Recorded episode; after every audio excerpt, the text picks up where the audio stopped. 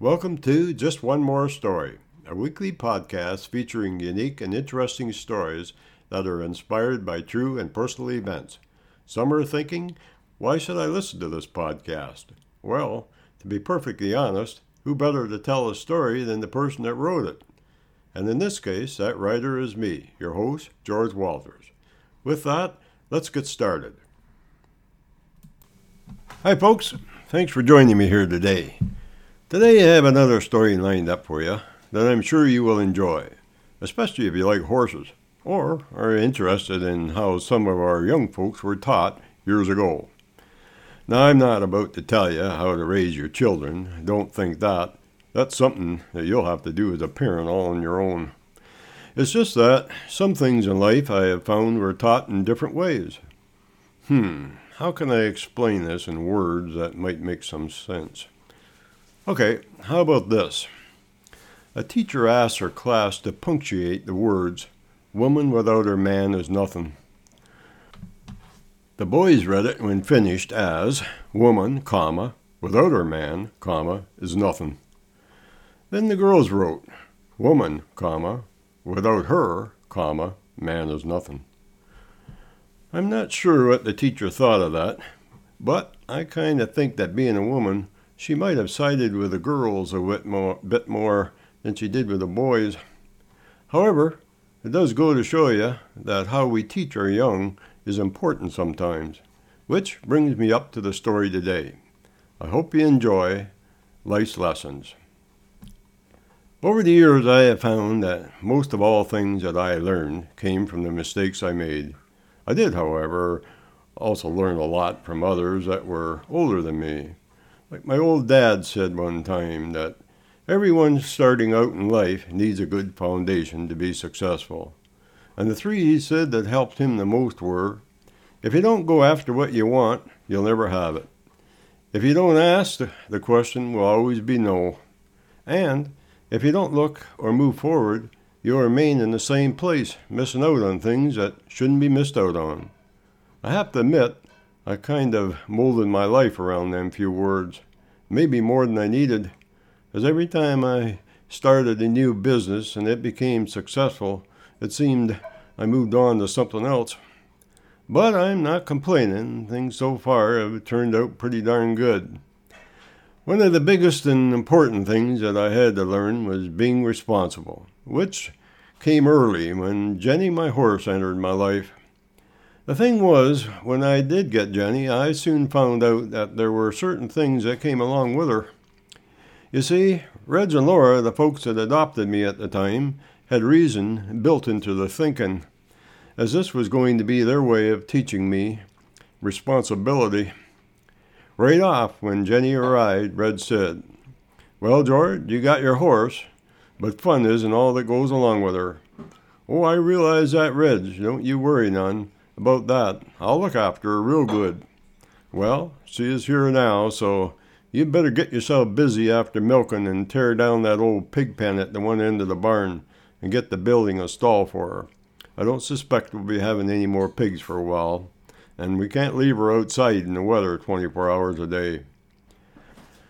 And also, the lumber you get from that pig pen, you can use for the stall, so take it apart carefully, as we don't have the money to buy new lumber. And when you're done, wash the floors and the walls real good and put down some fresh straw before bringing Jenny in for the night." "I will," I replied. "I'll do a good job." "Well, you'd better. I'll be back later on and see how you're making out." And with that, off he went, chewing on his old pipe, mumbling something that I couldn't make out. With that, I got busy, and surprisingly, I had a real nice stall fixed up for her by the end of the day. I even made it large enough for her to turn around in. Some folks don't like to do it that way, but I kind of thought that Jenny would like it better, which, as I found out later, she did. The first thing I noticed about Jenny, with me being a bit small at the time, is how big she was. I have to say that it took me some time to climb up on her back, but I found different ways, like climbing up on some bales of straw or a fence and then getting on. As they say, where there's a will, there's a way.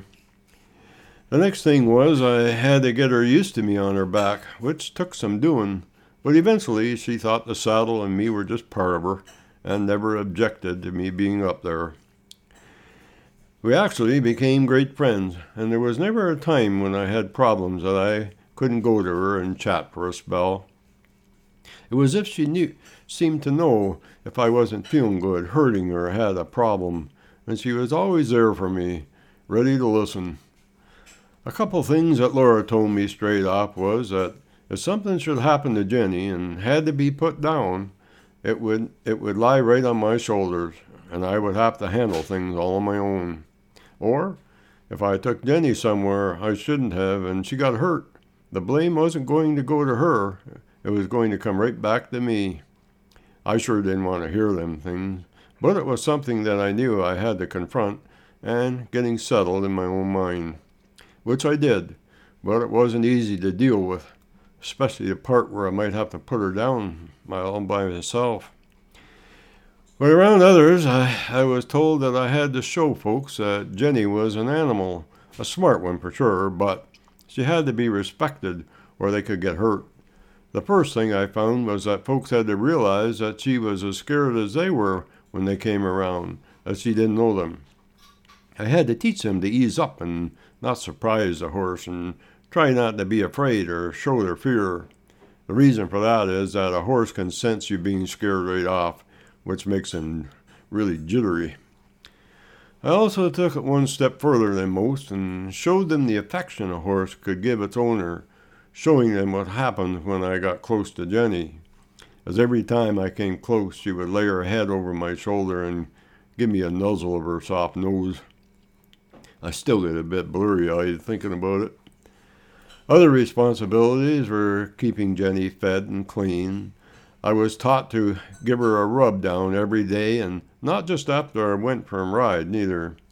I was also never to overfeed her, even though she might act like she wanted more, and always keep her stall clean.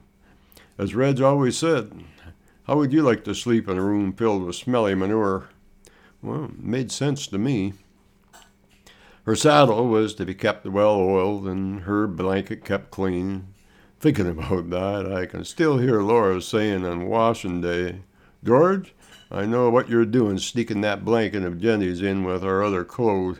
Get it out of there and wash it outside." But Laura, I would say, "Never mind. I don't want my dresses and things smelling like a horse when I go to church or town." With that, I, well, reluctantly did what she said. Her bridle was never to be left lying around. It was always to be hung up and her bit washed at the end of each day. Red saying again, "How would you like to have that in your mouth not washed?" I always made sure she had water, and I have to tell you, she could sure put it away. And it didn't matter what time of year it was, neither.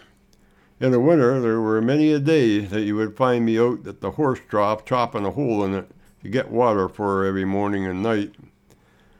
If her legs got tired from riding, which I could tell by the way she was moving from one leg to the other constantly, I was taught by Reg to rub them with some special liniment his friend the veterinarian gave him and wrap them in some clean cloth that he always kept in a cabinet hanging on the wall. If she, if she got sick, which didn't happen often, I had to look after her and give her the incentive to get better. I do remember one time she ate something bad on one of our rides, and I had to sit with her for three nights till she got well. I even slept with her by her side in the stall. I was sure happy to see her feeling better. I think her being sick hurt my stomach more worrying than hers did from eating whatever she did. Going to the feed mill in town was a monthly happening for oats and things that I bartered for with the owner. He was quite a fella, and I am not sure whether he thought it was part of my learning or not, as he would never let me have more than what he wanted to give me. Although there was a time we fell upon some real hard times, and when I got home I found an extra fifty-pound bag of oats. He wouldn't let me pay for it, neither. He just said that if that bag got on my buggy, well, it must be mine, not his, and that was that. There were also many cold winter nights. I spent an hour or so throwing down extra straw with just enough light from an old kerosene lamp, which hung on one wall, close to where we went up into the haymow. It didn't give off much light, so one had to be extra careful. Not only careful in what I was doing, but careful in watching it, as one spark or wrong move would make could prove disastrous. Luckily, all the years of living with Reg and Laura, that never happened. Another thing I had to learn about responsibilities, I found out one day at the fall fair. Every year we had a race, and the winner would get one hundred dollars. I sure wanted to win that race, and I knew darn well Jenny could do it too. Reg's advice, or a bit of wisdom, was for me to hang back away and not overexerting Jenny, and then near the end let her, give her her head and let her go. I was sure excited. When the time came and we were riding the wind, I did exactly what Reg said. Leaning down, I whispered in her ear, telling her it was up to her now, that I knew she could do it. She did it too, moving ahead with no effort at all. It was like I was sitting in my rocking chair, and I could almost see that brand new one hundred dollar bill in my hands. It wasn't to be, though. As just as she took the lead, lead, a short distance from the finishing line, looking down, I noticed some blood on her right front ankle.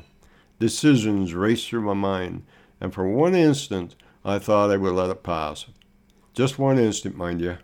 And I then slowed her down to a walk and stopped. I got off and found it wasn't bad, it was just a scratch. I walked her to the starting line with Reg and Laura almost running to see what happened.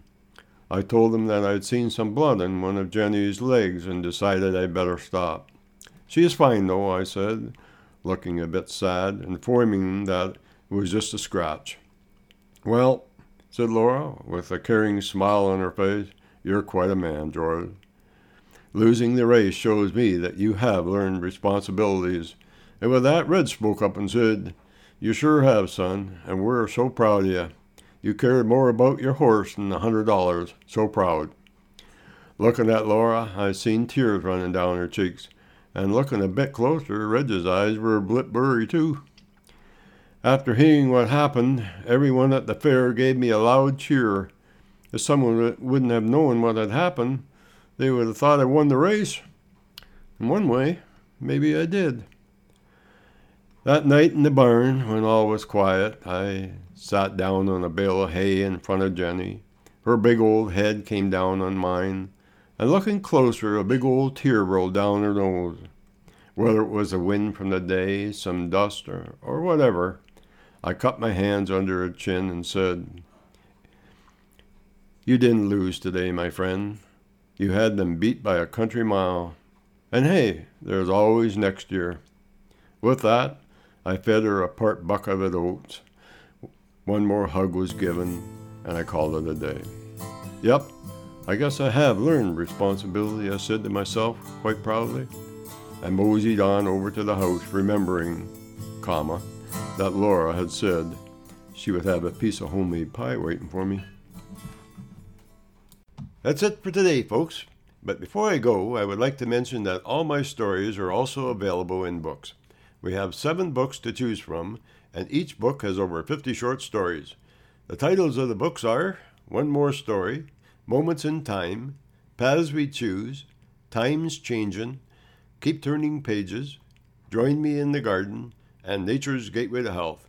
All of our books are available on Amazon dot C A or Amazon dot com, in ebooks or paperback. If you would like more information regarding my books or podcasts, you can email me at any time at stories at keeping notes dot com. I'll say that one more time, stories at keeping notes dot com. I'll get back to you.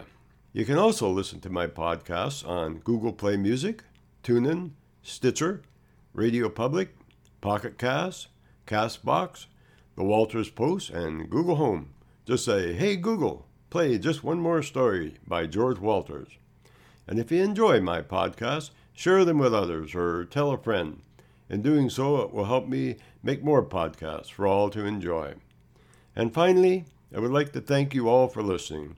And don't forget to tune in every Friday for a new episode of Just One More Story by George Walters.